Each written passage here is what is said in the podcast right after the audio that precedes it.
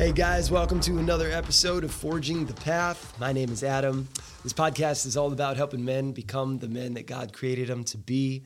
Uh, we fix our eyes on Jesus and uh, we look to the scriptures for our example in everything. And that's what this is all about. It's been really awesome. We're just having conversations with regular dudes around the Milwaukee area and uh, sharing what we've learned so far. Today, my guest is Jordan Mudrock. Jordan is the owner of ISI in Brookfield. Jordan and I met a few years ago, and then we met again a couple years ago. It's been fun. So, Jordan, welcome to the show, my friend. How are you doing today? I'm doing good, man. First thing in the morning, got a cup of Joe and a sweet podcast to be a part of. So, thanks for having me. Yes, sir. It's a pleasure, man. It's a pleasure. All right, Jordan. Let's start with this. Why don't you give us, uh, give the audience just a quick overview of your story, your upbringing, how you came to faith in Christ? Yeah, well, um, one of the my favorite things that a mentor of mine did every time he was about to address a crowd, right, talk to the group, he'd be like, "Hey, I'm Ralph. I'm a son," you know, mm. and that just really stuck with me. When when I started getting around him, I was thinking that's probably the central theme of the identity of like how I want to, you know, how I want to show up, how I want to live my life. So I'm Jordan. I'm going to steal this from my buddy Ralph, but I am a son, a son first uh, over over everything. So I love Jesus, and um, when I was a little kid, uh, I was just raised raised in the church, raised uh, you know in a Lutheran church. My mom did a really great job uh, raising us most of the time. I think for a while I you know, if you had asked me like, yeah, tell me a little bit about your story, I'd be like, well, I'm a product of a broken home, and that would be what I would lead with. Mm-hmm. like, oh yeah, you know, like I'm a I'm a grown man, but at one time I was a little boy that my dad wasn't around. Like that used to be my story. Yeah. But the the truth is, is that man, I'm like incredibly loved by both of my parents, and they did really the best that they knew how to do, and it just wasn't it wasn't the Brady Bunch or anything like that, you know. but my my mom, she worked super hard. Um, she was one. She's like a, a, career type of girl, right? Like, mm. um, she worked for Westinghouse, and you know was always in, always in um, this office setting. Yeah. You know, just really, really faithful. And uh, with my dad not really being in the picture, she worked incredibly hard. She showed me a lot of grit and what like determination looks like. Mm. And she's really soft spoken. I mean, like as meek as a mouse, you know, but uh, she gets laughing, and she's know, she's just an incredible woman. So my mom is my hero. My dad, uh, incredible musician, always looked up to him. He also was my hero. You know, growing up, wanted to be just like my dad, um, and so that's kind of how my story went with being raised with my sister, and um, you know was in a, was in a private school you know, learned about God, learned about Jesus. There was a lot of seeds that were sown into my heart from a very young age. And then, you know, come high school, it just was trying to figure the world out and was an angsty teenager and had a chip on my shoulder, wasn't sure exactly what it was. Um, once I got clever, I started blaming my dad, you know, because if somebody else can be uh, the cause of yeah. my behavior, my bad attitude, like, you know, what have I seen works?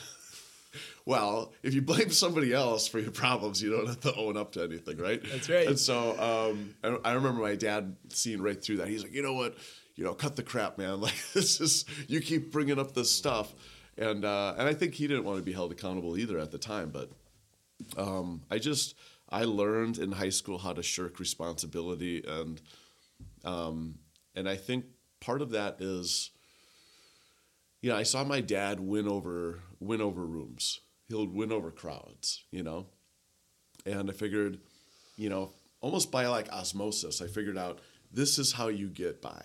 like mm. you just gotta be likable, be nice to people, they'll take care of you. And that's not false, right? like that's not untrue, but it's not the whole picture.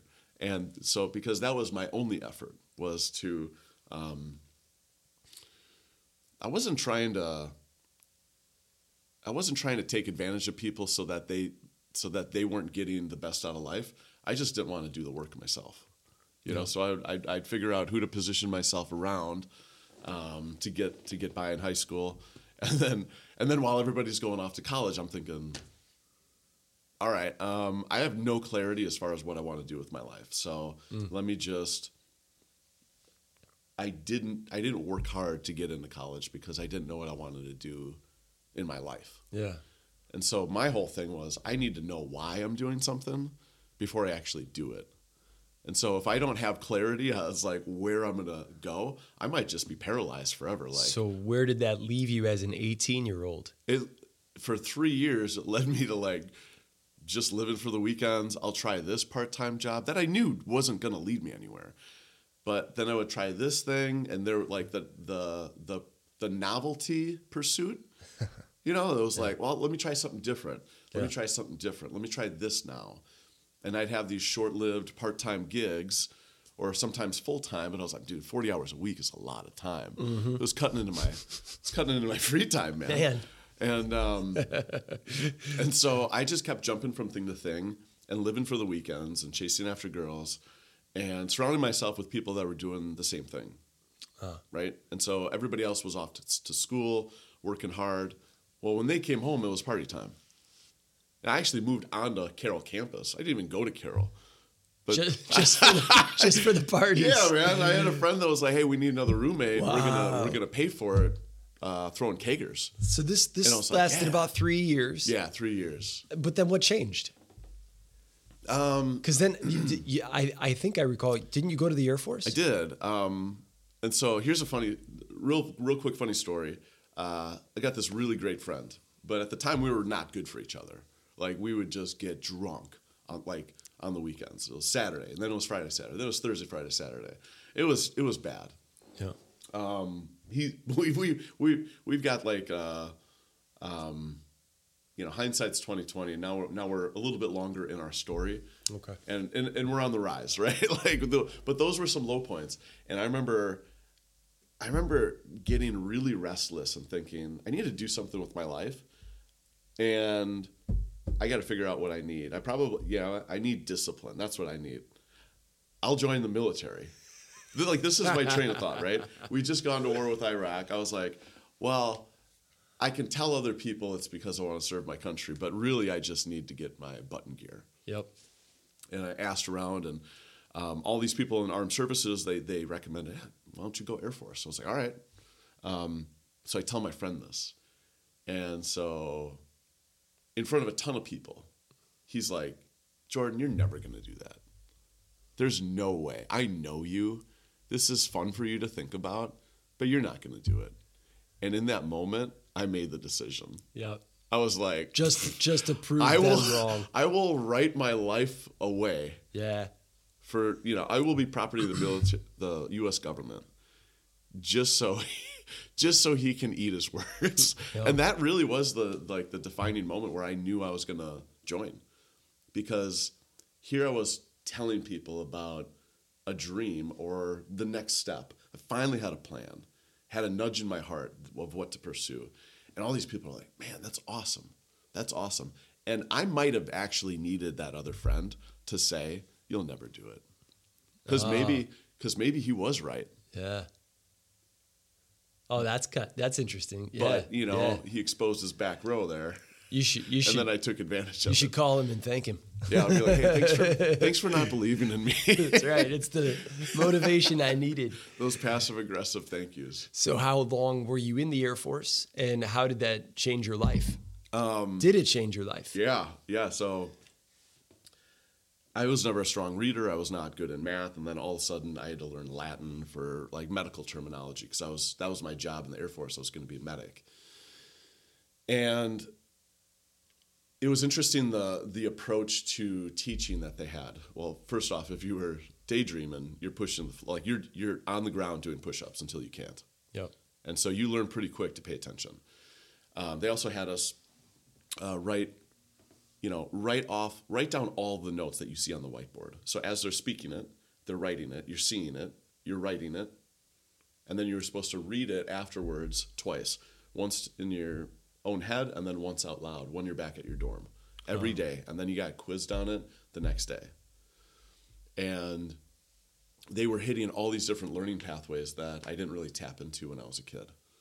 Yeah. And so all of a sudden, things I started remembering things. My mind was sharp, and started learning Latin phrases and all this medical stuff. And I'm thinking, I can do this. you realized you actually had potential Yeah. to be intelligent. there was a switch. and I was like, well, how is the dumb kid at the top of the class? How am I getting, like, how am I beating everybody else?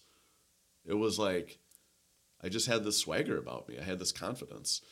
Um, but I mean, right before that, when I was in basic training, I was told, keep your head down, do not be noticed. If you get noticed, man, you're going to have a lot of responsibility and you do not want that. I was like, no, I don't. I do not want responsibility. That sounds good. Ah. So I'd always be like the class clown, but then all of a sudden I'm like, I, I gotta I gotta keep it together here. I don't wanna Yeah. I don't wanna do lunges or like I mean I got I got a lot of stories from from basic training. But that was kind of the precursor to then school. Cause then all of a sudden I was made a leader within my flight. And so a lot of eyes were on me, a lot of responsibility was on me. And had you ever been a leader before that point? No. Really? I mean, in, in school and things like that? Not really, huh? I mean, I would say influential, not in the greatest way. Yeah. Like I would get people to do things, you know, Yeah. like in that sense, But but, not like, in a constructive, No. organized type of way. Yeah, wow. president. Of, no, That's awesome, Uh-huh. man. That's awesome. So yeah, so the Air Force did change your life, and it gave you that discipline, and it showed you your potential, and yeah, and you did a lot of push-ups and a lunges. lot of push-ups, man, and and it had a way of rewiring priorities for me, okay. where I was always looking for comfort. I was always chasing after comfort. I was always avoiding pain. Yeah. And something about basic training, they were like, we're going to crank up the dial on pain and discomfort. It was all right. It was Air Force, right? It wasn't like, Yeah.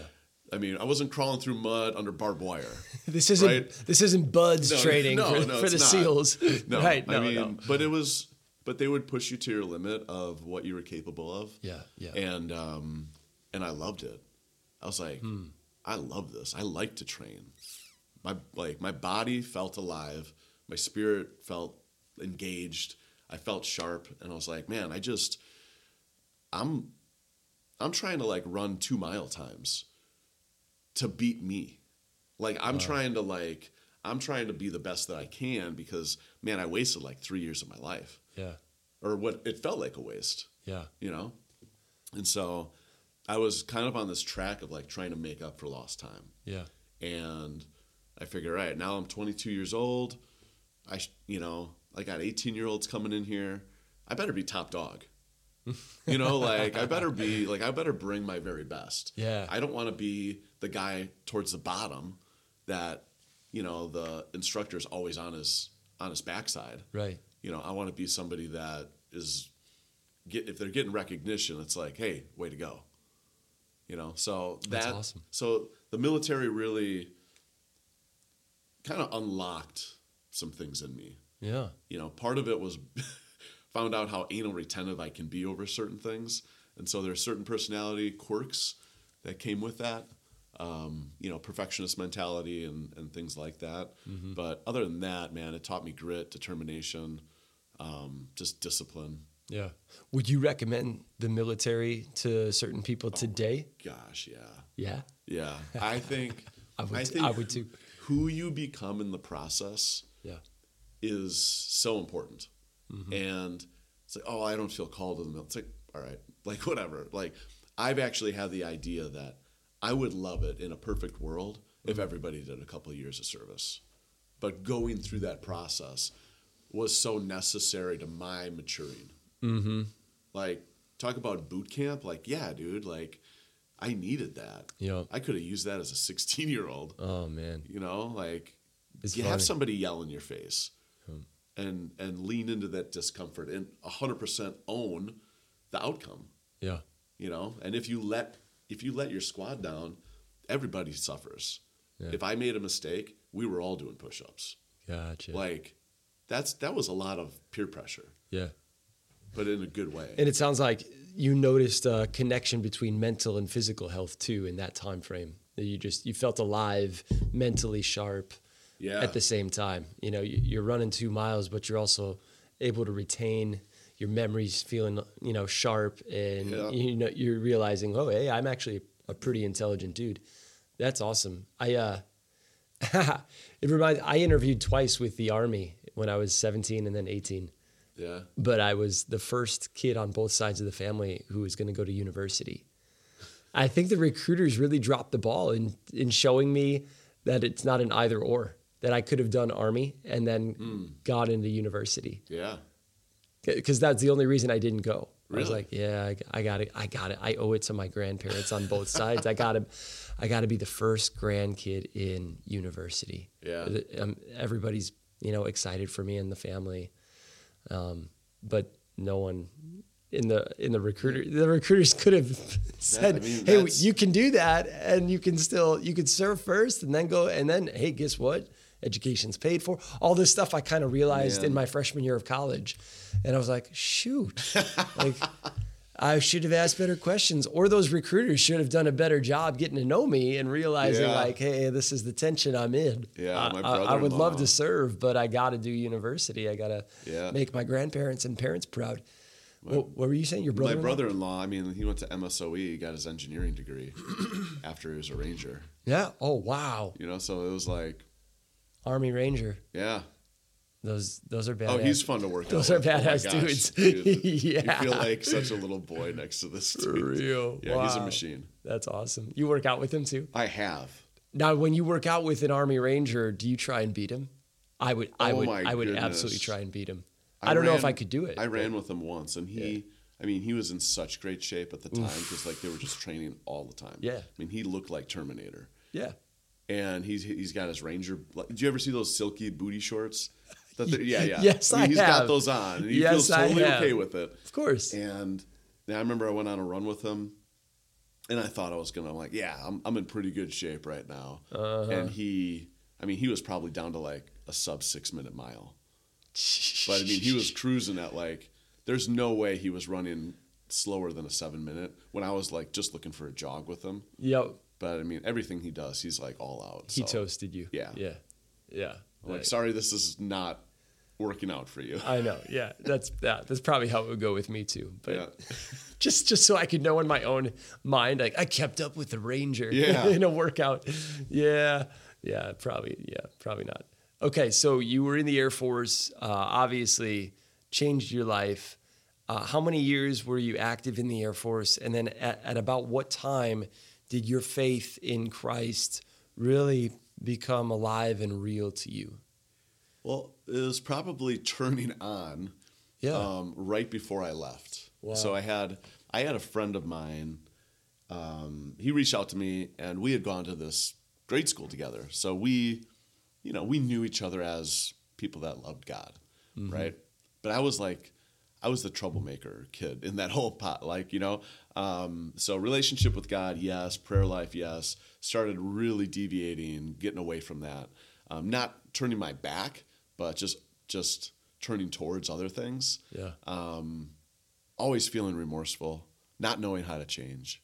And then this guy comes into my life and comes back into my life, and we had lost touch through high school. And he said, "Hey, let's start doing a Bible study." And I was like, "Yeah, that sounds good. Like we'll do that." Oh wow. And we read through a, a Max Lucado book called "He Chose the Nails," really like kind of beginner stuff. Yeah. And I was like, my heart was really starting to turn on, and because everything I thought about religious activity was typically like, let's read the Bible, and for me at the time, I didn't feel like an academic.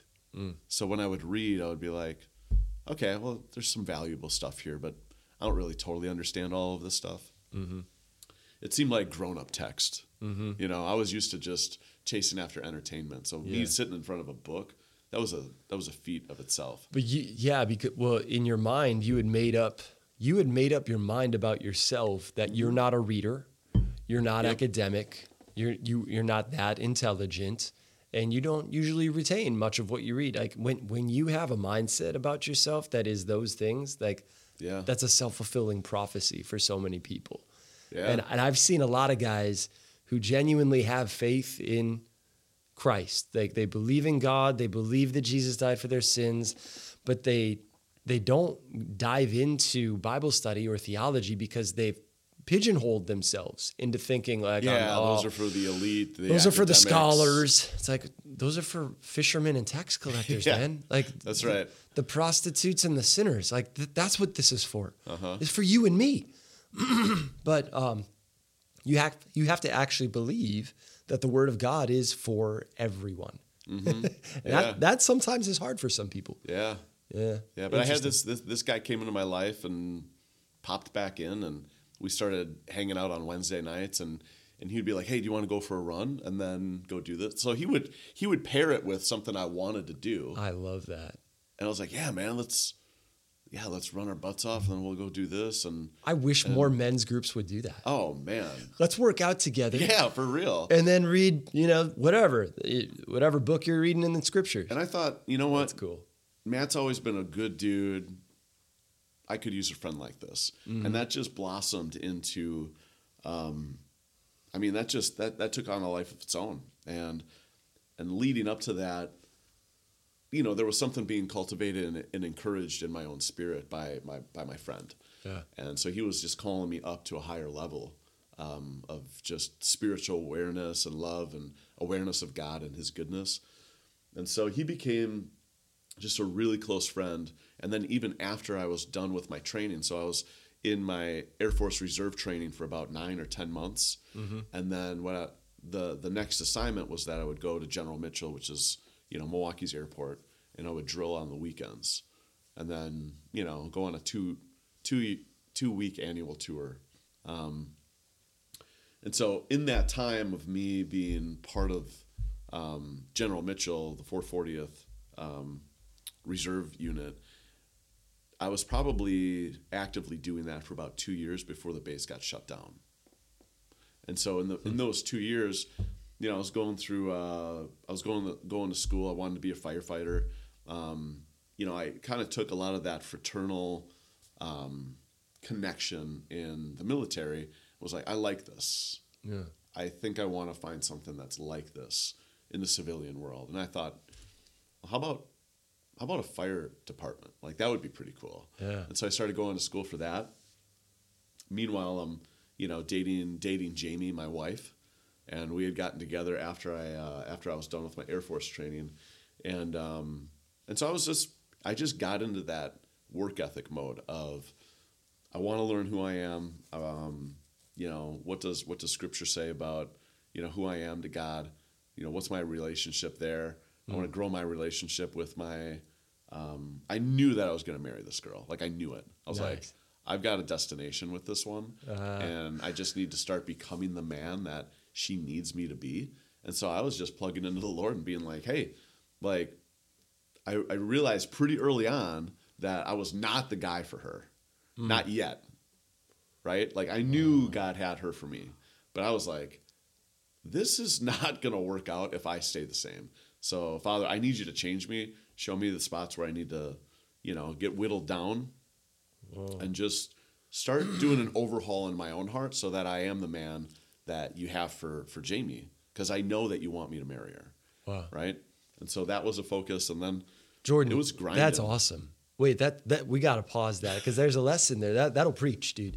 Like you were working on becoming the man she needed you to be. You were working more on yourself. I think a lot of people at some point, maybe it's early in their marriage or in their dating, courtship, whatever. Uh, oftentimes it happens as you get into 10, 20 years of marriage. Yeah. You want the other person to change more than you want yourself to change.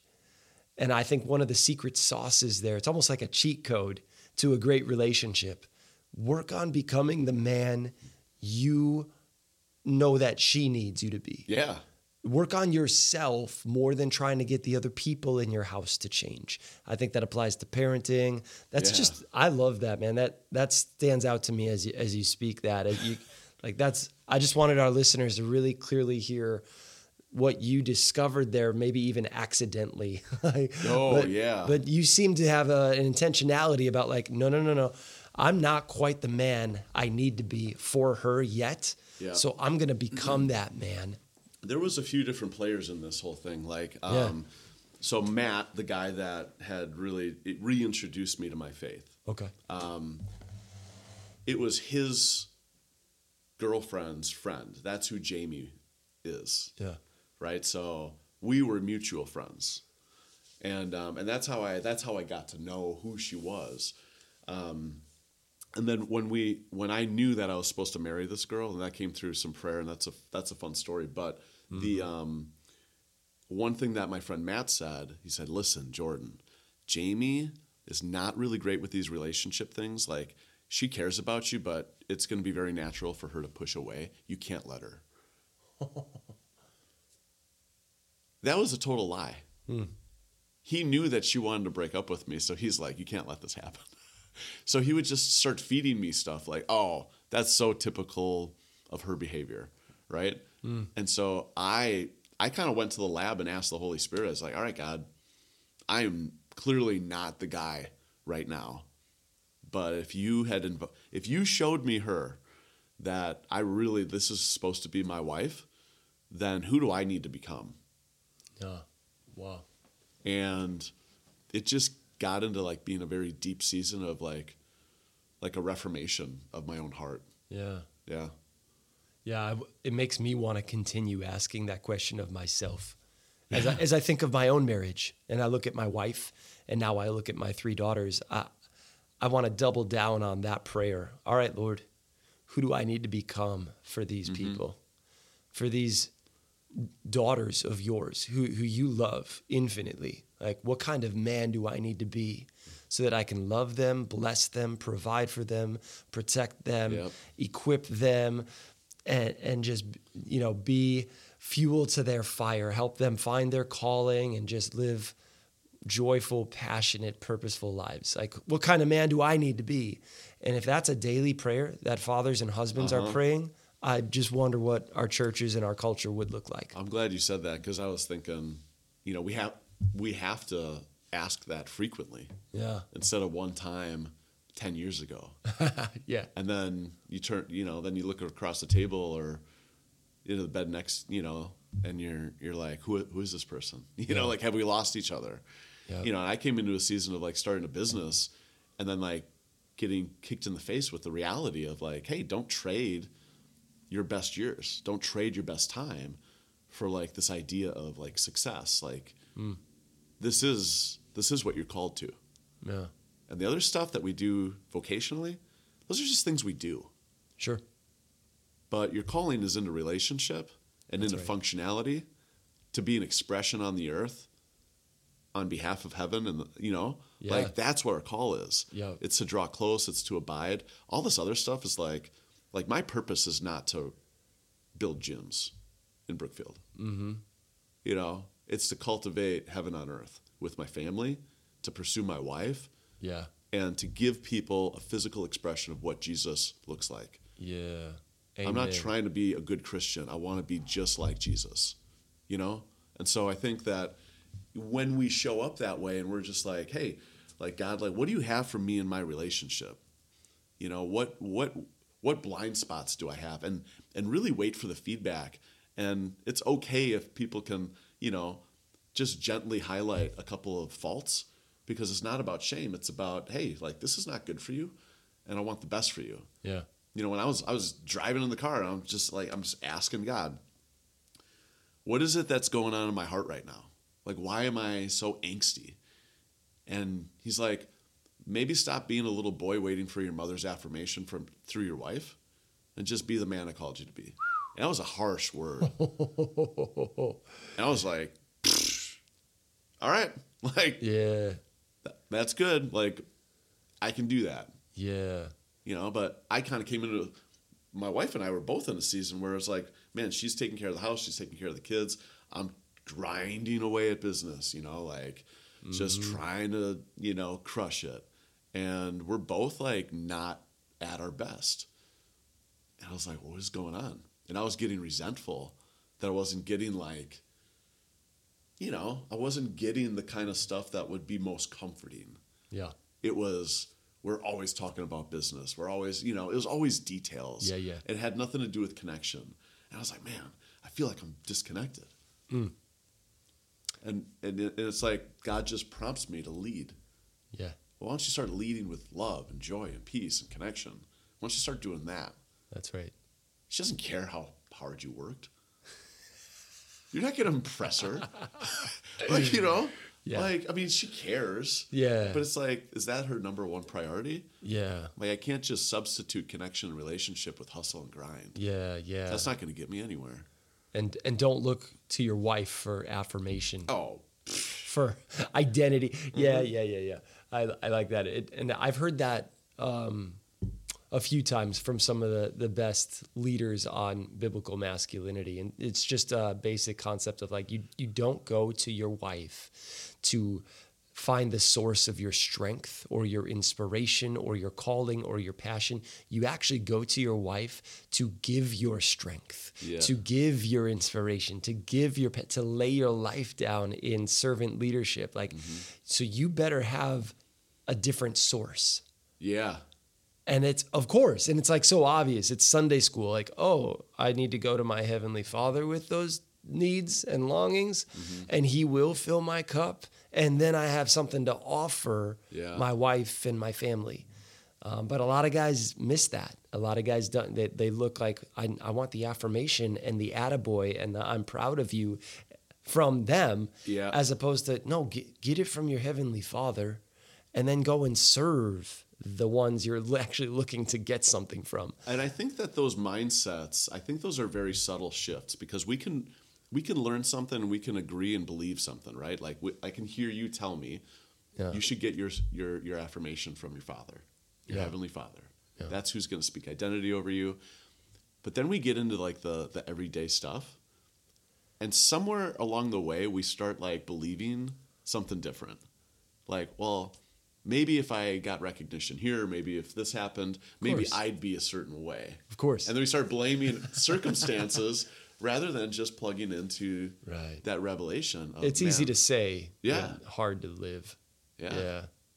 That's awesome. Okay, so let's go back a little bit to you, you, you and Jamie now, and and by the way, we're we're we're both ex youth pastors. That's so Yeah, yeah. fun. that should be the title of this episode. We should have had an icebreaker game, right? Something Oh, crazy no, to eat. No, no, no, man, don't Some do it. Carolina Reapers or something. Or- uh, yeah. Well, yeah. I think um, you you did that for a while, but I what what I really and I don't want to fast forward anything necessarily. So feel free to if you if you want to highlight something, go for it. But I also want to get to the point where how you got into your current line of work yeah. And why. Like, wh- how did God lead you to that, and where did the passion come for, for that? So, you know, bring us from coming out of the Air Force, Jamie, your wife, you guys Yeah. have some kids, and into ISI Brookfield. How did Yep. God bring you to that point? Well, I remember um, I was an EMT for about eight years after after the military, Yeah. and um, so I was doing that and was not living my healthiest life. So I started. Yeah, I discovered CrossFit, and anybody that's ever done CrossFit, like you either drink the Kool Aid or you don't. Yep. Like, you know, if you're not a CrossFitter, CrossFitters are annoying. If you're in CrossFit, man, they don't get it. Right? It's just like it's like a polarizing thing. It's like Samsung and uh, Apple. Yeah. And uh, so, anyways, I just fell in love with pushing my limits, and I found that to be very therapeutic. And I, you know, ended up building a garage gym, like Rogue Fitness, all the stuff, um, running up and down hills, carrying kettlebells up and down my back hill, um, like carrying rocks around, like stupid functional fitness stuff, right?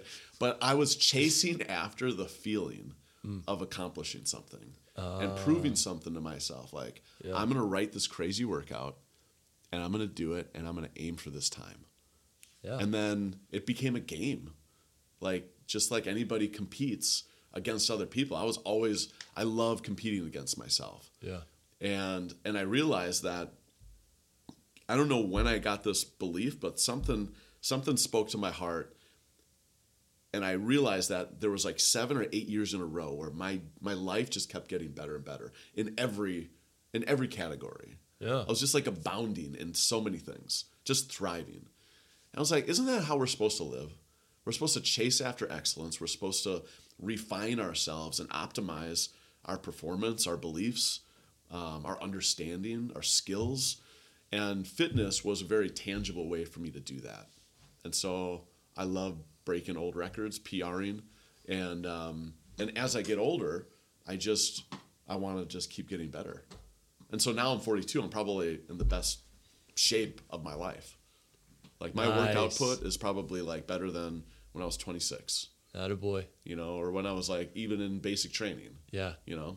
And I, I, I want our audience to hear that that is possible. I've I've talked to way too many 40 year old guys, 40 something, Yeah. that are like, oh yeah, my my best days are behind. I'll never PR again, and that I, you know you know, Sure. just using age as an excuse, and Mm-hmm. and I want to tell them, no, you're wrong. Like, why don't we, why don't we both be better in our 40s than we were in our 20s? Glory to glory, man. on on multiple levels. Yeah. And I get it. I get it. We live in a fallen world. Age is a real thing. You know, you're not gonna like forever and ever until you're a hundred. Just continue to you know get in better and better shape. Yep. But you can be very healthy and very fit, and you don't always know your limits. Like don't don't limit mm-hmm. yourself. I'll never, I'll never hit that time in a 5K. Well, why not? yeah. Why not? Have you really tried? Oh, I'll never run a marathon. Why not? You know, I I, I want to challenge so many of my buddies who are also in their 40s who are kind of passively saying these things to me. Well, yeah, Adam, you you know you're an anomaly. You, you're you're. wor-" I'm like Yeah. I am not. I'm a regular, ordinary, normal guy, and and we like come Yeah. work out with me. You I could do this. I think in I think when you live in a culture of passivity and comfort, Yeah. those things are priority, when you're consistently getting after it, it you seem like a freak.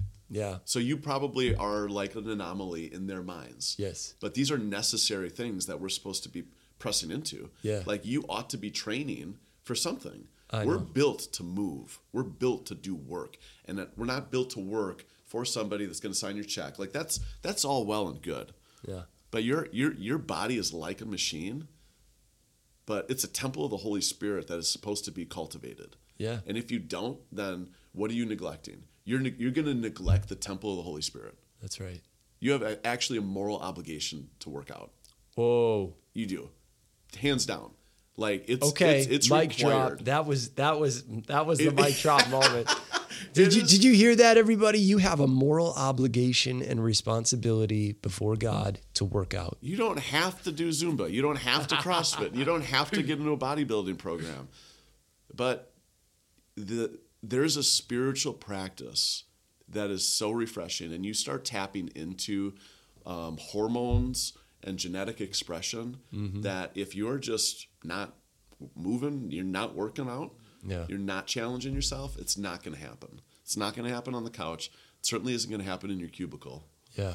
Well, I know we've talked about this before, uh, either you and me, or I've mentioned it on other podcasts. It's it's so funny to me how in our culture right now, you're not weird if you watch two hours of Netflix every night.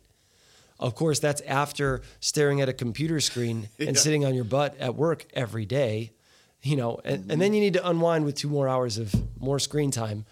But you're also on this this little pocket computer Yep. 24 7 and no one bats an eye. Oh yeah cool. You know that's normal that's life. But you say hey i'm i work out two hours a day. Or hey i'm doing 75 hard. Or hey you know i'm you know i this is what my workout i run every day. I get up at 4 mm-hmm. and i run and then and then i go to then people raise their eyebrows and go whoa whoa you are you're weird man. You get up early to run or you do two workouts a day or you do you do crossfit or what you, whatever your thing is now you're weird. And i want to say no you're not you're weird if you watch two hours of netflix every night and stare at a computer screen all day. That's weird. That because god made us to move. We're physical beings. He gave us a skeletal structure with muscles and organs and we are created to move. And i think um, the statistics say that uh, right now in the us the average number of steps per day is somewhere between three and four thousand Oh no. while a sedentary lifestyle is uh, 5,000 or, or less. So, on average, like everyone, almost everyone, is sedentary right now in our country, except for those weirdos who have more than 5,000 steps a day. Man, I feel like we should. Feel like we should go for a walk. I've sitting here for too long, man. We're gonna be just like everybody else. But yeah, it's it's easy to overlook. Okay, even even you know scripturally, like where did Jesus? How did Jesus and the disciples get from all those places to all those other places? They walked. yeah, Like how did they stay warm at night? They built fires. Mm-hmm. Like the the so many of our heroes in the faith were very physical people. They were not like looking necessarily like Arnold Schwarzenegger in the 80s, but they were Yeah. moving. They were much more physically fit and healthy than I believe most average Yeah. Americans are. And that makes me sad because I agree with you. I think our bodies are a temple for the Holy Spirit and we should steward them wisely.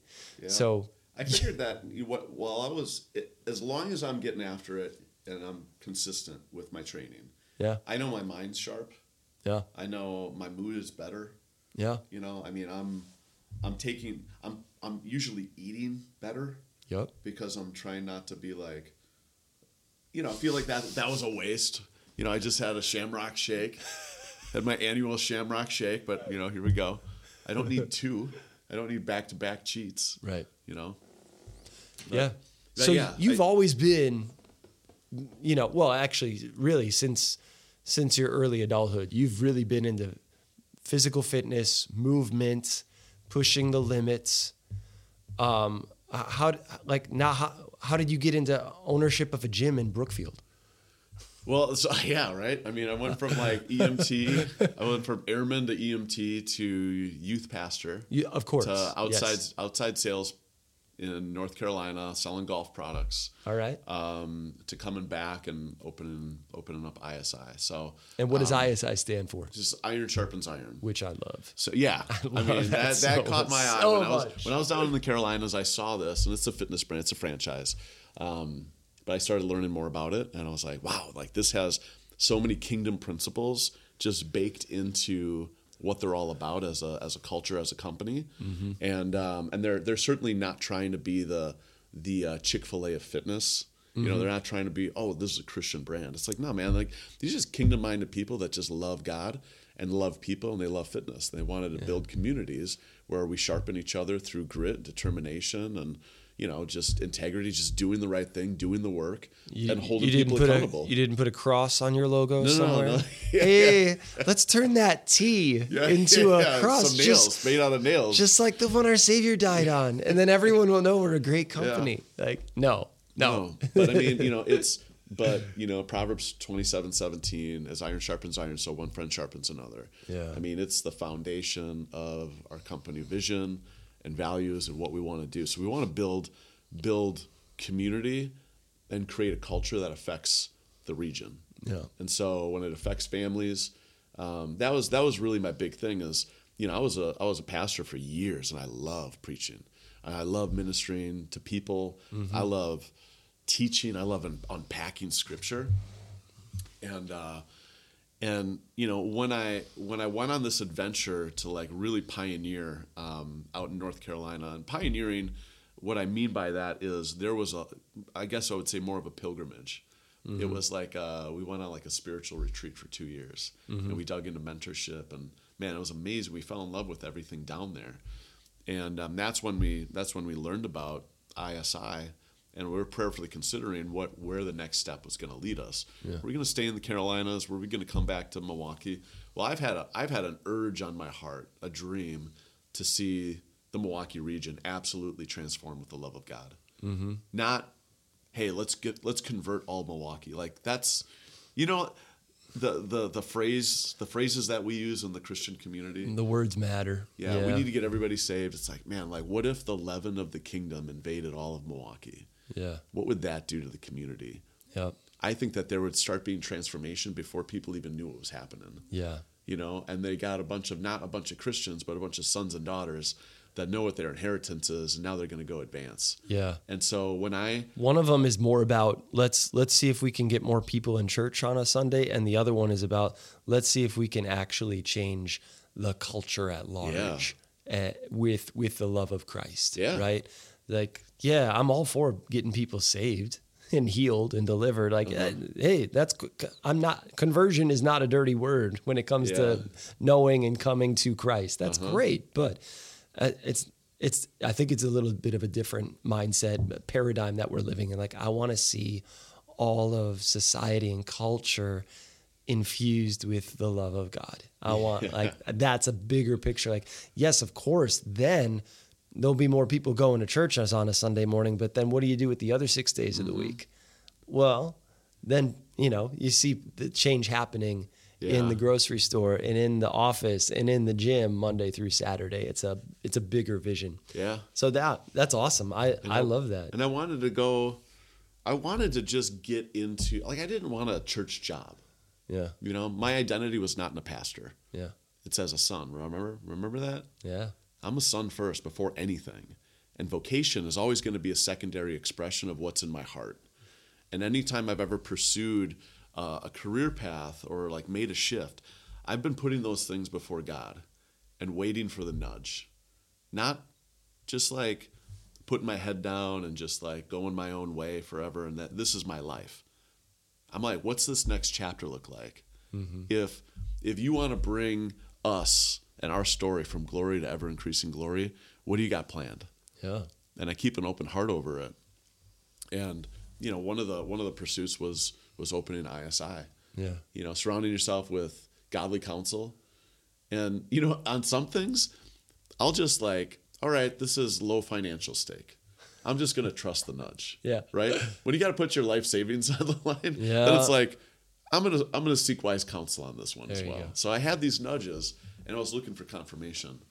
Not not trying to get confirmation, but I was like, hey, unbiased opinion. Put, putting this before God, what do you say about this? Mm-hmm. And I've had godly men speak into it, and they're like, Jordan, you got to do this. You've got to. You Mm. Yeah, can't yeah. not do it. You're going to regret it. Yeah. And so, So I'm sure since then it's been just easy going. Oh my gosh, you know so why don't you talk? Let's let's take a few minutes and talk about um, the path of an entrepreneur. I Yeah. mean, going from uh, something that you know isn't necessarily necessarily very entrepreneurial to something that's very entrepreneurial. uh-huh. Advice that you would give to other guys out there. Share a little bit of that journey and what it's been like for you. oh man, some advice. man, you could write books. I mean, I th- here's what about I think. I have a conviction that small business owners are what make the world go round. Yeah. Uh, like economically speaking. Yeah. I really think it's it's small businesses where it's at. Um, but there's a risk there, and it's hard. I saw Oh, yeah. it with my own dad. He's a contractor, all about small. I have a number of friends who are very entrepreneurial.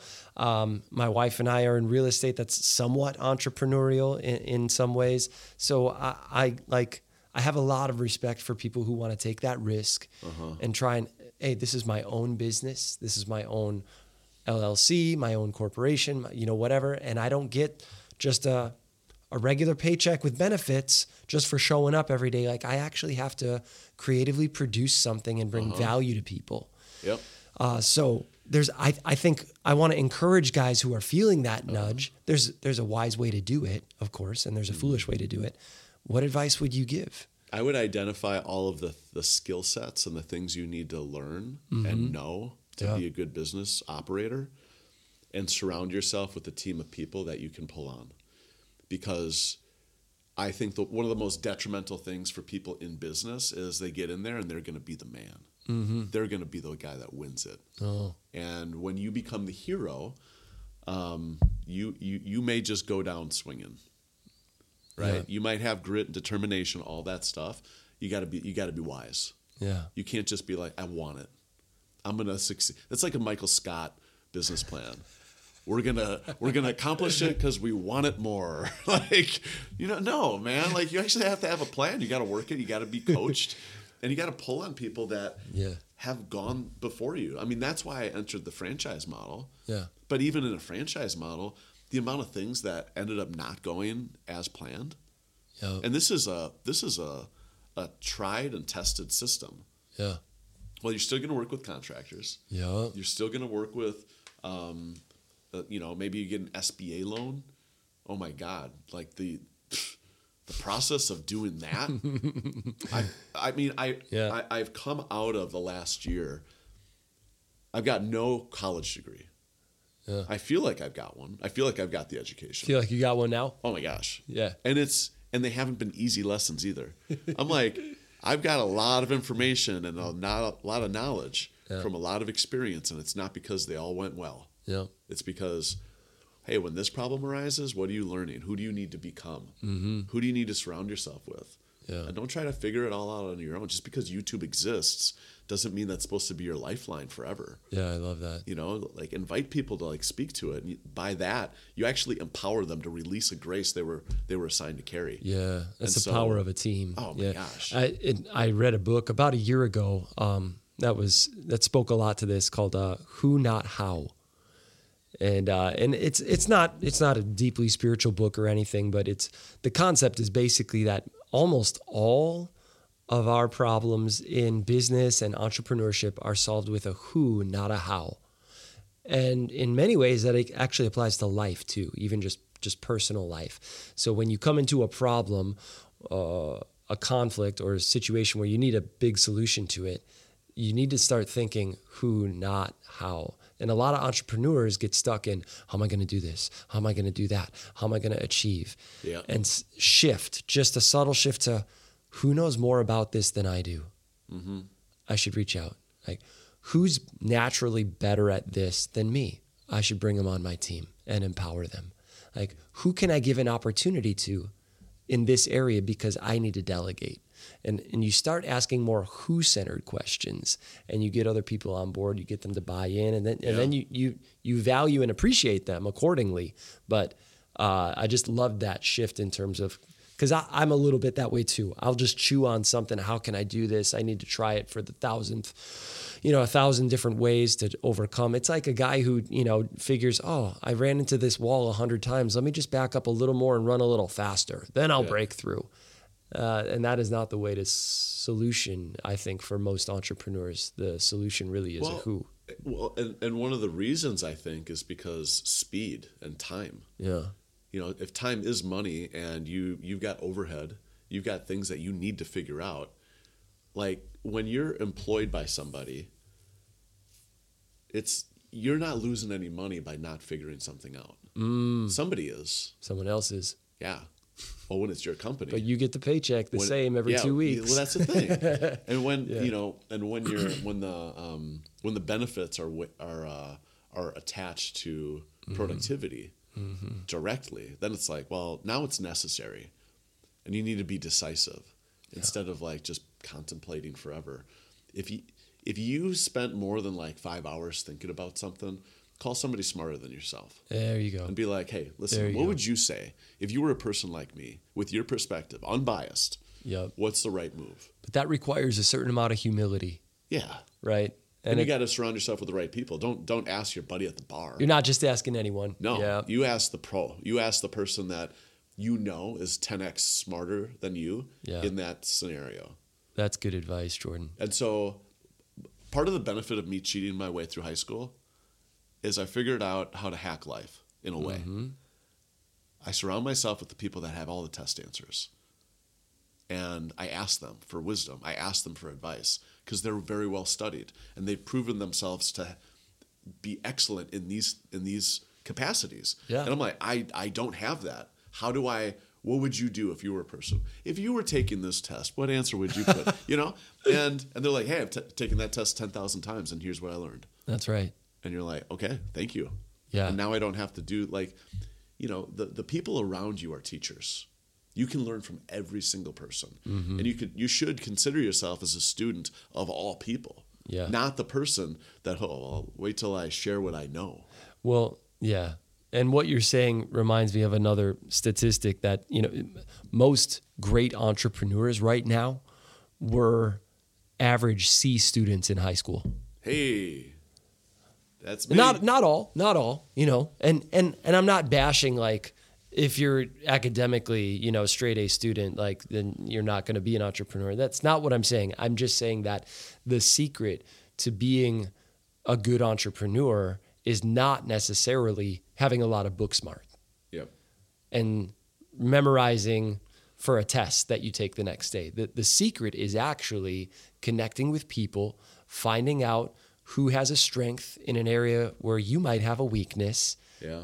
Learning how to get those people to help you in a way that not just helps you, but maybe also helps them. You know, that, that those are skills that yeah, our public school system doesn't really teach, but mm-hmm. kids sometimes learn in school. Yeah. Right. That's interesting. Well, let, let's let me do this. Let's. I want to ask you about some health advice, some fitness advice, but let me share some statistics. Life expectancy has decreased in the last few years in the U.S. It's actually gone down. Heart disease and cancer are still the leading causes of death in the U.S. Uh, like way ahead of anything else. We continue to live very sedentary lives. Like I just said a few minutes ago, three to 4,000 steps is the average, 5,000 or less is sedentary. Uh, and we continue to eat more fast food and more junk food than anyone else in the world. so, Mr. Fitness, Health, Mr. Gym owner, Jordan, what health advice would you give to specifically give to men out there? There, there are women who listen to this podcast, and there are women who work out at your gym. But um, what what health advice would you give specifically to men out there? I mean, everybody knows that they should move more and eat better, No. right? So that's the advice. the why is probably the important thing. Yeah. And so, you know, let's see. I'm looking at my watch as if I need my watch. Why do we do that? Like, I'm, I'm about to recall a year, and I'm looking at my watch. Um, to August 2012, my little girl was born August 4th. My dad passed about two and a half weeks later from cirrhosis. Oh wow. And so he held on to see his granddaughter born, Yeah. but she doesn't know him. And he died when he was 59. And so I felt like I was robbed years from my dad. Wow. Like I, you know, we should have had, Yeah. you know, Christmas is coming up. He should be there. He should be there for at least another 10 years Oh yeah. but he's not. And so I remember making a determination in my heart that I was going to take care of myself and I was going to give my family my very best. And if I'm not doing that, I might not suffer the consequences of cirrhosis or heart disease tomorrow, right? Mm-hmm. But what am I leaving on the table? Like, like what? the amount of energy that I have on a daily basis to engage with my kids, um, doing really hard things that are that's proving myself to myself, doing that, having some self respect, knowing that I am who I say that I am. I don't say that health is important and not show you that it's and show you it's not a priority in my schedule. Yeah. Like everybody's like, oh yeah, health and fitness, it's really important. It's like, show me, prove it to me. Yeah. And if it's not important, maybe maybe you haven't been asking yourself the most empowering questions. Because sometimes we go into this thing thinking, ah, working out sucks, eating clean isn't fun, and it's like you you exchange a legacy for comfort, and it really is like you're bypassing years. You're you're shaving years off of your life, and you're also diminishing the quality of those years mm-hmm. by not getting after it, by not training, by Yeah. not eating right. Yeah. And so, you know, the health advice is like everybody knows they're supposed to move more, they're supposed to eat cleaner ingredients and less, you know, like we don't need thirds. you know, if you got tiny little plates, you might need seconds, but like, especially if it was a heavy lifting day. But, Yeah. um, yeah. but there's, I mean, there, there's from, I've got a very formulaic way to approach my life, Yeah. and everybody's, it's going to resonate differently with people. Yeah. But- can, can you share it? Mine, Yeah. yeah, Yeah, sure. I mean, it, I, this isn't a one size fits all, but if some some of our listeners can even take one or two things of of your approach Yeah. and implement. Well, I have to have a goal. I always have to have a goal. Yeah. There's a, there's a desired outcome I must You pursue, got to have a goal. and it has to be meaningful. Yeah. It has to be meaningful. It can't just be like I should probably get in better shape. It's like no, like locate what you like to do that will increase the likelihood of activity that will get you towards that goal. And so if it's dropping body fat, then you need to actually track what you eat, journal what you eat, and be and be intentional with what kinds of foods am I putting in my body. Mm-hmm. And you need to move more. Go get like a you know go get you know an activity tracker like a you know a watch or a pedometer or something that's going to track how many steps you take on a daily basis. Especially being you know such a sedentary life of you know office work and you know couch time at home. Mm-hmm. You know, we are we are very deconditioned human beings. Mm. Versions of versions generations ago of ourselves, they would they would mop the floor with us. Yeah. The work ethic is insanely. I mean, it's the presence of mind. They're not distracted as Yeah. distracted. Yeah. They're they're eating better. You know, they probably have better strength and you know, Yeah. it's just they, they probably smoked a lot. Well- Everybody smoked, you know. But I mean, Yeah. when you think about like the athleticism and like the wellness of people from the past, Yeah. it's like we're such a sick culture. We are. Yeah, have you seen that meme on Face? Uh, no, Instagram. I think the the forty year old guy, and then his his mom sends him a picture of his uh, his grandpa when he was forty. No. So it's it's he's he's it's like you know summertime. He's in his swim trunks with the with the drink in hand, and it's total dad bod, uh, and it just it it almost makes me angry when people talk about the dad bod in a good way. I'm like, Yeah. no, this is not healthy. Chubby, flabby around the midsection. He's he's the definition of skinny fat. You know, Yeah. he, no arm. You know, and he's of course he's having a beer, and he's in this picture. It's a beautiful summer day, and there he is in his swim trunks, and he looks totally out of shape. But hey, what are you going to do? This is 40. You know, that's kind of the mentality. Yeah. Well, his mom then sends him a picture, and this gets posted on Instagram of his grandpa uh, when he was 40. Uh, of course, his grandpa served in World War II as a Marine, you know, but his grandpa also smoked and drank, you know, whatever. Um, and his grandpa, um, I, I think, might have even boxed a little, so, but his grandpa at 40 looks like he's six pack. You know, he's he's got t- t- military tattoos, but he's got a drink in hand, and and he just looks fit. Like he looks like if he needed to run five miles right then and there, he could do it. If he needed to drop and do 50 push-ups right then and there, he could do it. He could probably do, you know, he cr- crank out, you know, by just looking at the picture, a, a number of pull-ups. He looks fit. Yeah. Meanwhile, his grandson at the same age, 40, 40. And so it's, uh, I think it's a little bit of uh, where our generation and our culture has been going. Even, I mean, like like you said, I think previous generations would mop the floor with us. Yeah. In terms of physicality, um, but I don't see enough fathers and husbands getting angry about that, like righteously angry and saying, "I it doesn't have to be that way." Yeah, you could be the most brilliant business person.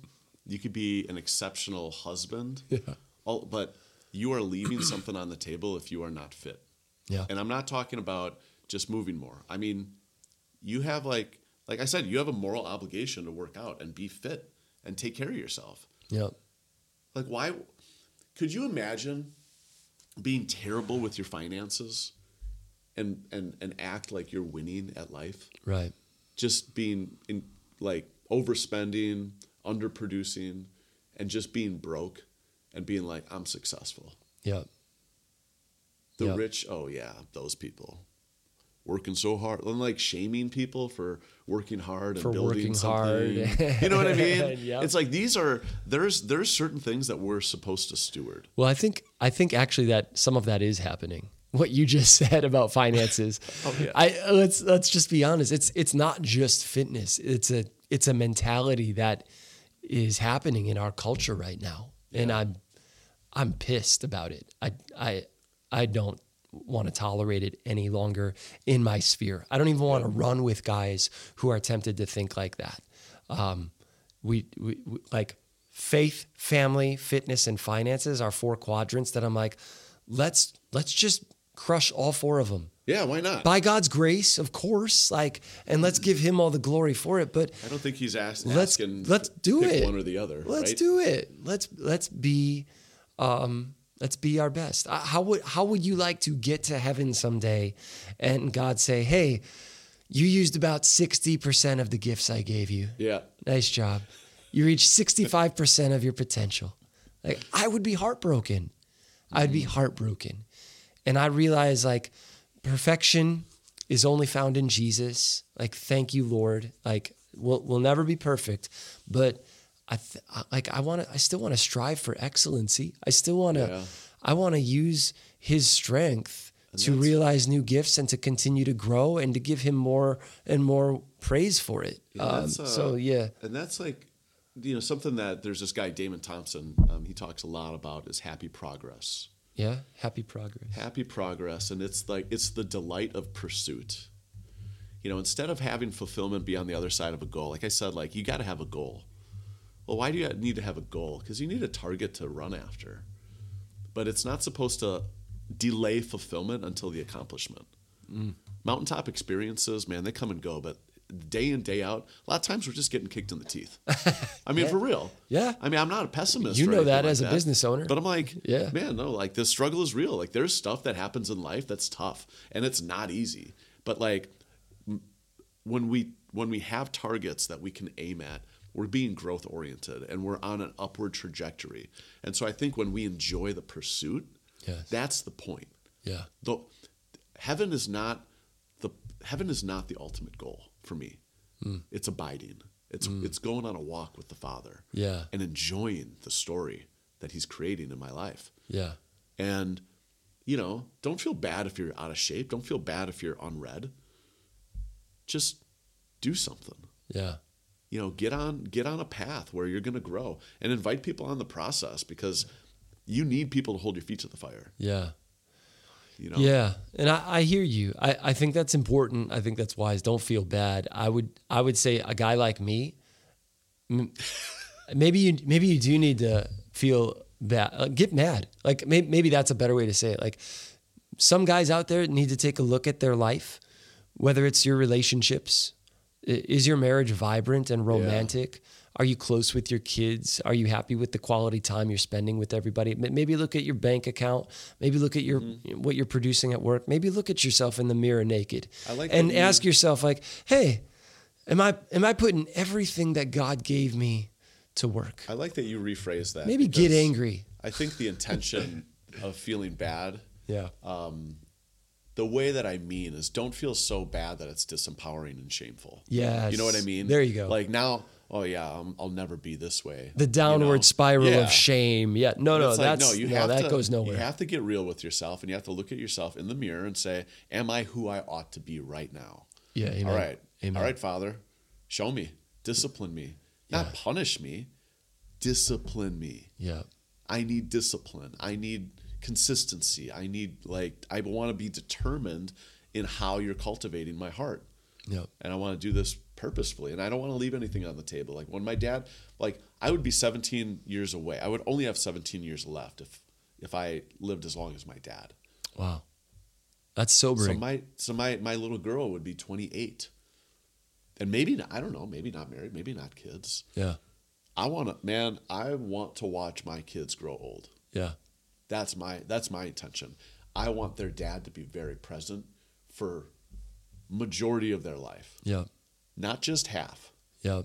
No, I, I hear you. I, I've made a resolute decision that I will not die early of poor health. Yeah. If I die early, it's going to be in an effort to save someone or it's going to be doing something crazy, awesome, adventurous. like I'm not, I am not going to die early because of poor health. You know, I, I'll die early laying my life down for someone in a dangerous situation. Okay, cool. Like, but I'm not going to leave my kids with that thought of like, man, if dad just would have taken a little better care of himself, he could still be here. I think being a father and a husband, man, that is um it's an incredible responsibility. And Yeah. it's an incredible privilege. Yeah. And sometimes we think we're just regular guys. No. We're heirs to the kingdom of heaven. Yep. And you know, guys, if you're if you're married, convince your wife that she married Jesus. This isn't us trying to be like Jesus. Like he is in us. Mm-hmm. The reason we don't manifest that type of character is because we're a little bit more anchored into our fallenness, or it's it's as if our sinful nature, or you know, the Adam dilemma, is actually more prevalent in our life than Jesus is. Yeah. And if Jesus' resurrection is true, then we were crucified with Christ and we are a new creation. And so we ought to be walking the earth, not as a bunch of Christians that have opinions about political views, but as sons of righteousness, oaks of righteousness that are advancing, not only like, you you don't have to win the region, man, win your family. win your wife's respect. Do the stuff that you said that you would be doing. Let's go. Commit to the things that you dreamed about when you were a younger man. And like, are you on track for that? If not, reset, man. Like, get after it. Yeah. Find somebody to run with, find somebody to train with, but make a determination and be a man and be about it. Like, don't just talk about, well, when when I have uh it's not a convenient time to to work out right now. It's not a convenient time to, you know, if if if my schedule ev- it's not going to. It's never, It's never, ever convenient There's never going to be a convenient time. Nobody like I love this phrase. I keep hearing it Yeah. over and over again. You hear this? Nobody's coming to save you. Yes. Nobody's coming to save you. You know what? Jesus is our savior. You're already saved.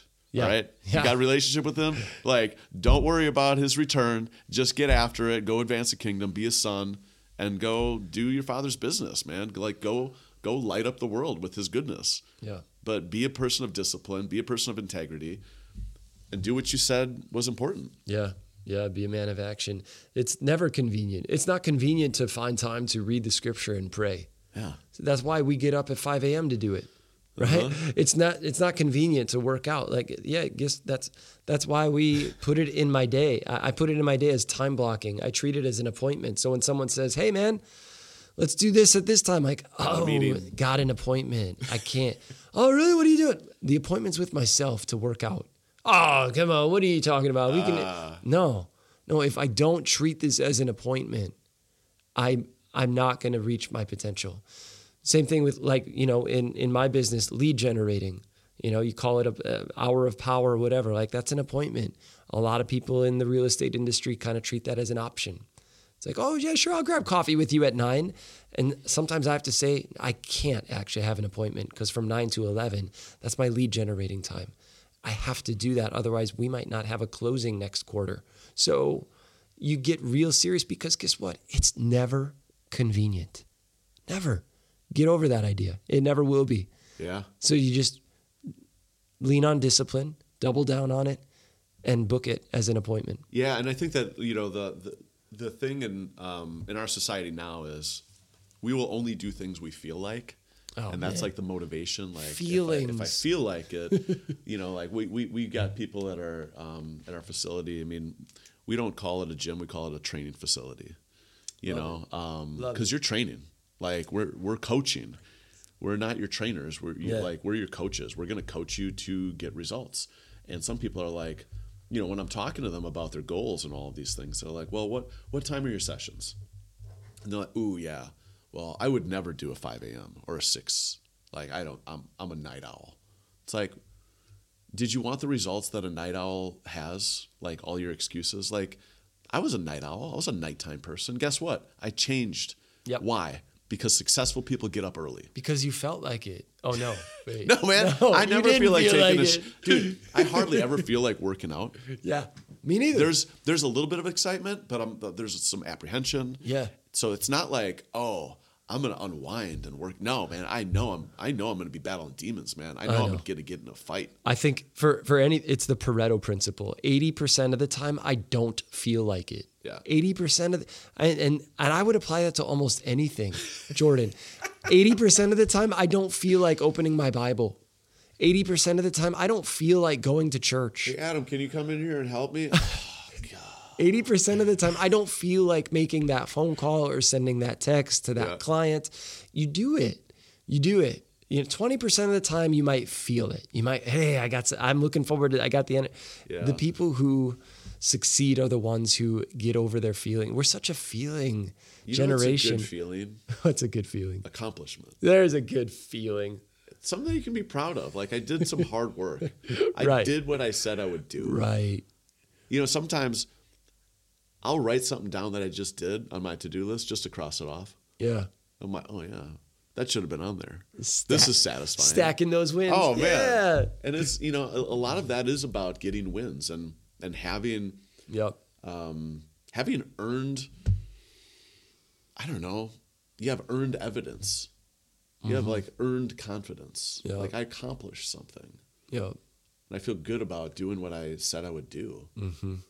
You know, and I think that um, you know when we when we start just making up our minds on who we want to become, you just need to get into the lab.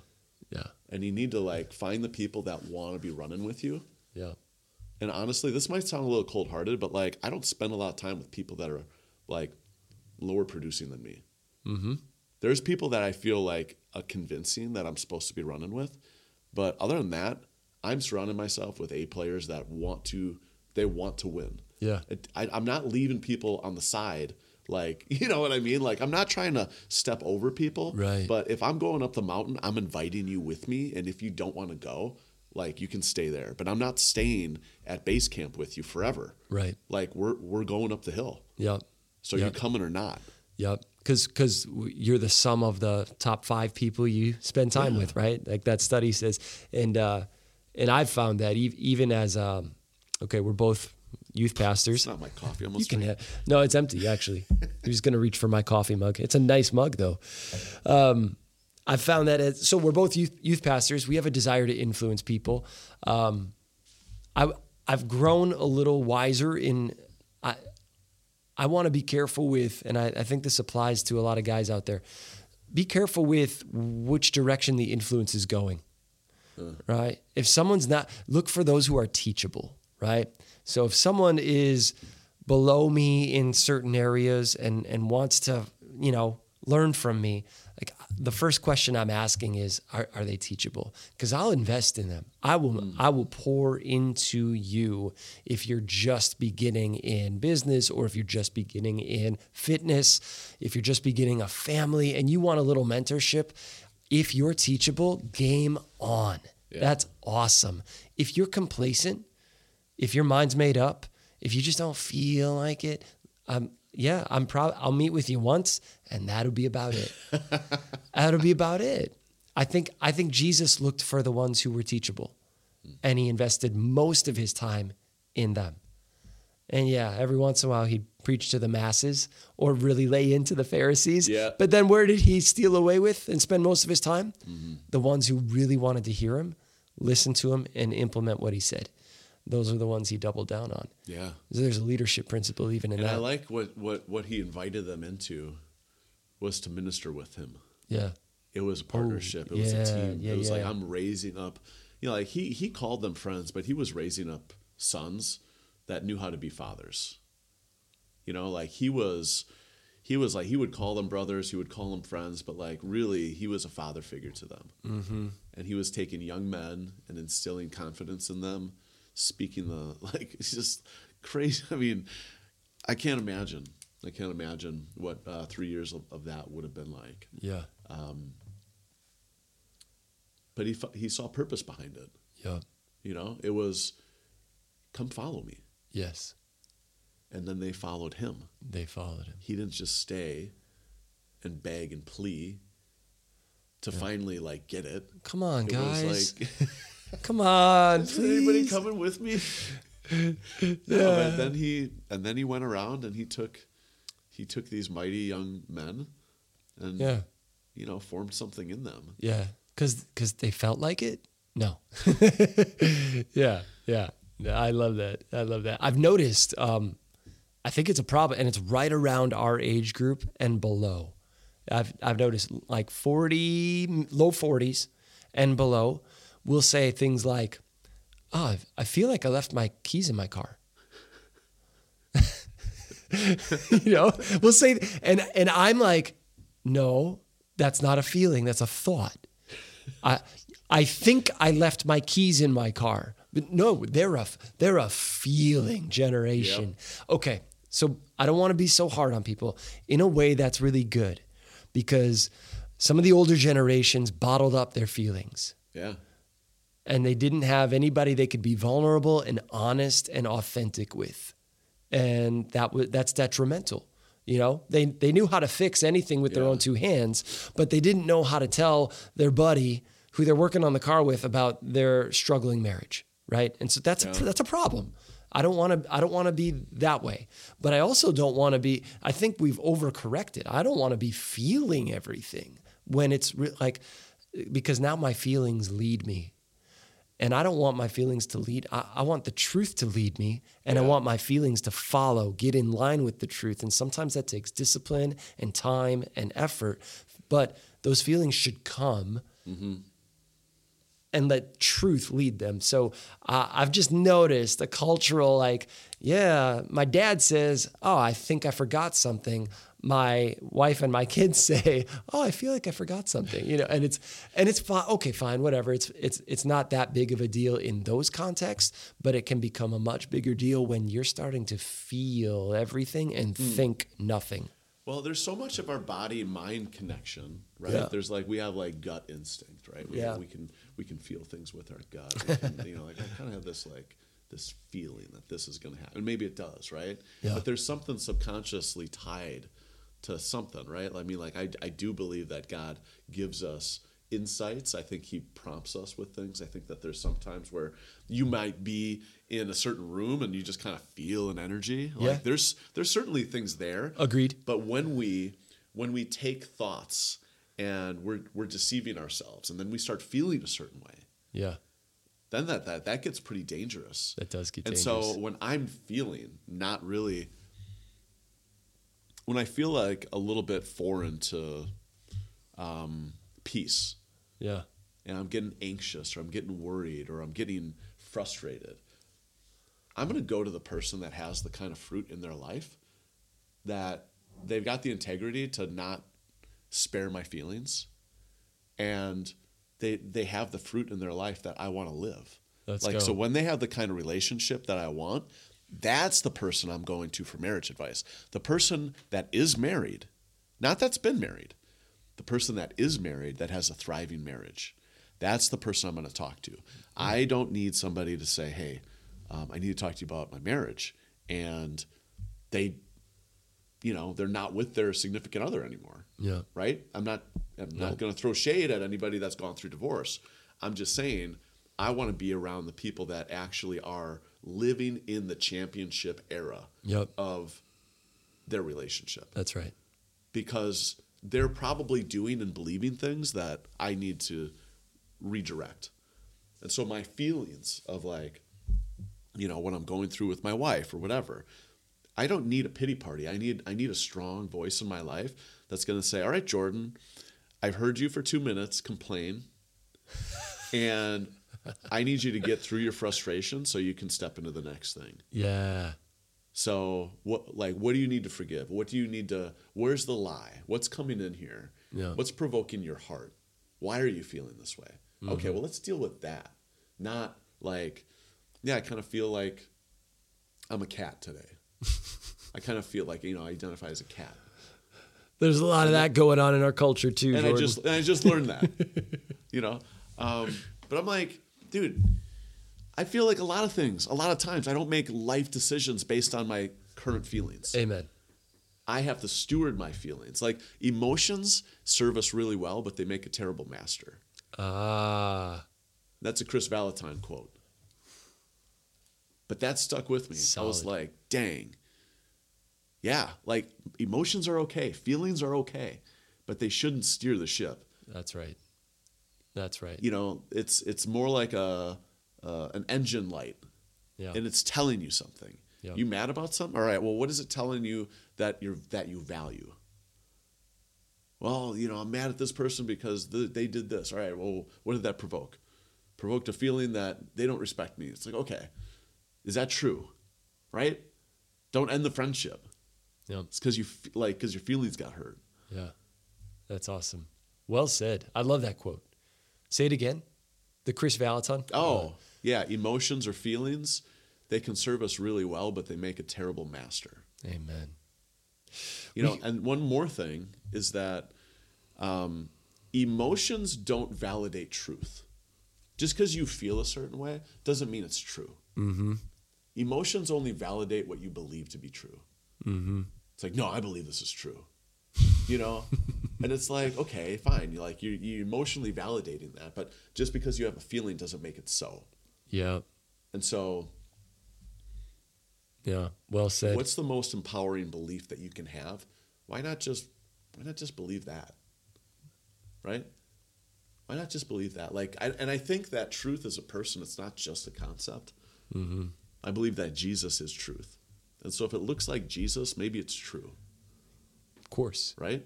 If it doesn't look like Jesus, well, let's inspect upon this.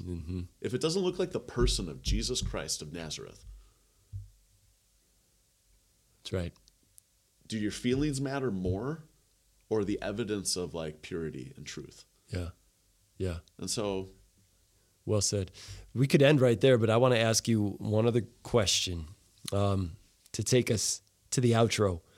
Jordan, in your opinion, what does it mean to be a strong, godly man? well, I mean, there's a few, but I think men need to be people of their word. Mm-hmm. I think we've lost a lot of that. And you can believe a lot of different things in your mind. But like what are you actually living out? I mean, that's really a little bit more of the acid test. We we, we become very philosophical in our belief system rather than practitioners. Mm-hmm. And so I don't want to live in theory. I want to live in evidence. Yep. I want to have the evidence of a good life. You know, not just like, "Ah, I hope I get there one day, Yeah. you know? And I think that when you start identifying and inviting, like you, you start identifying the things that need improvement and you really ask for insight um, from godly people around you and ask the Holy Spirit. Invite, inviting God in your process. Like, I think that that's really important. And so we can have our plans of, um, I didn't have the luxury of having clarity on what I what I wanted to be when I grew up. But I grew up not really knowing who I was, and then I got introduced to the Son of God. And for a long time, I identified more as a sinner that was forgiven than as a son that was rescued. Mm. Whoa. And and I think when we start seeing ourselves as sons, not Christians, but sons, Yeah. the world can interpret us to be Christians Yeah. based on where we attend, what we talk about, who is who it is that we say we love. But I want to be known as a son, and I want to see myself the way Jesus sees me, Yeah. and I want to start walking with the inheritance that He has. And I think a godly man doesn't just practice things like he looks like Jesus. That's right. He's gentle. He's a servant. He's super humble. He's got deep conviction. But he's always on the growth path. Mm-hmm. He's always looking to to empower, encourage, equip for a purpose. It's That's not right. just making people feel good. He said there's some biting, you know, some Yeah, frosty words, man. Yeah, he did. You know, but he just cut to the heart. And he didn't sugarcoat anything. Nope. But instead of raising accusation, he would always speak to identity. Yeah. And he would bring restoration to people that were bro- that had broken identities. Yeah. And he would course correct the religious Yeah. and the academics and be like, "Pff, Oh man. Yeah, I hate it when people talk about Jesus as if, you know, he was just a nice guy. no. He was Mr. Mr. Rogers, except 2000 years ago. Like, no, you don't get crucified for being a nice guy. I think he was ferocious in his convictions right. and he was diplomatic in his delivery. Um, but he, uh, yeah, it's not blonde hair, blue eyed Jesus. Mm-mm. You know, he's not Norwegian. you know, Not a Scandinavian But fisherman. he's- Yeah. Yeah. he's he's he's a tough guy. He's he's a really good king. Yeah. You know, everybody wants a king like Jesus. Everybody would want a king like Jesus. Why wouldn't they? Hmm. He's so good. Hmm. A lot of times people just don't want to give up their behavior, Ah, right? It's like, don't tell me I'm bad. It's That's like, no, right. you're not bad. You're just doing bad things, man. That's You're- right. You're, you're, you're born for something so much higher. So let's just do those things. love it. But I think I think identity will always precede. Um, a lot of times we talk about manifestation, right? Mm. So many people that focus on the outcome, Mm-hmm. you know, and I think that Christians get a little like turned off, like, oh yeah, oh they're all into manifesting. It's like, well, why aren't you?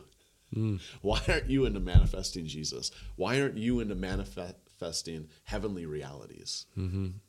Why do you believe yourself to be more human and average and common Yep. than somebody sent from heaven to go redeem a broken world? Yeah. That's what we're supposed to do. Yeah. And so I think you need to get on a rescue mission for who it is that you want to see transformed Yeah. and get a vision for your life that is not about climbing a corporate ladder, but about seeing generational and regional transformation. That's right. And when you start believing in those things, you start positioning yourself in a place of authority to go after those things and surround yourself with men and women that are that want the same thing. I think as believers, as sons, I'll use your language, we have something way more powerful than the worldly version of manifesting. Yeah. Oh my gosh. You know, and it's and it's not, you know, like, oh Lord, if it would please be your will, could you maybe give me a good day today? No, like that that that type of praying is just not that's not what Jesus taught Yeah. us. It's a confident, boldly approaching the throne of grace and saying, Hey, heavenly Abba, it's me. you love me. You shed blood for I I'm here. I have requests. I have intercessions.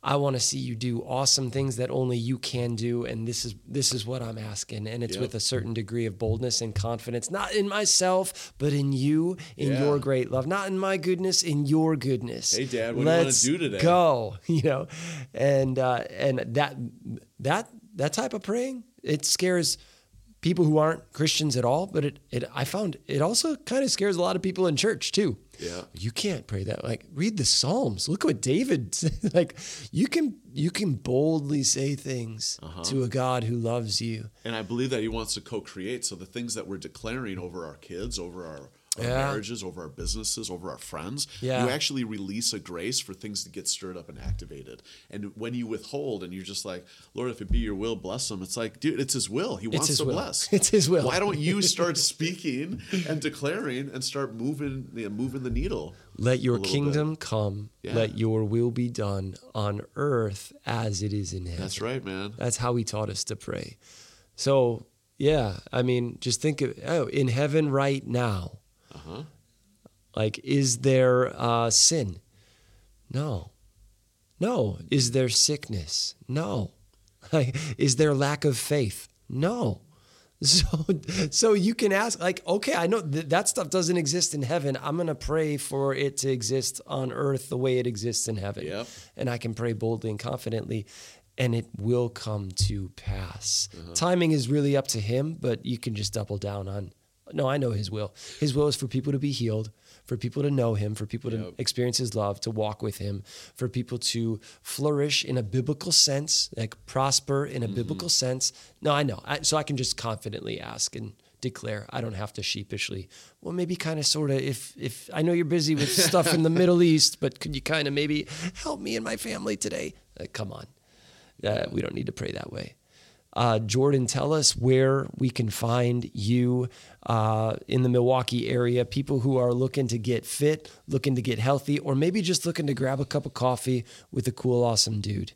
Yeah, uh, so you can find me on Instagram at jordan.mudrock or at isi.brookfield. Yeah. Um, and so we yeah we've got we've got an amazing facility and team of people over on Blue Mound. It really is. ISI Elite Training stands for Iron Sharpens Iron, and that's really the baseline of what we do. Like um, we do not want people to join another gym. Uh, we want people to be very purposeful and intentional with, hey, what is your desired outcome? Where do you want to get to? All right, let's go knock it out. You know, Yeah. do I have permission to speak into your life and hold you accountable to your goals? And so I think what people lack a lot of time is consistency. And so that's why we exist. That's why we wanted to.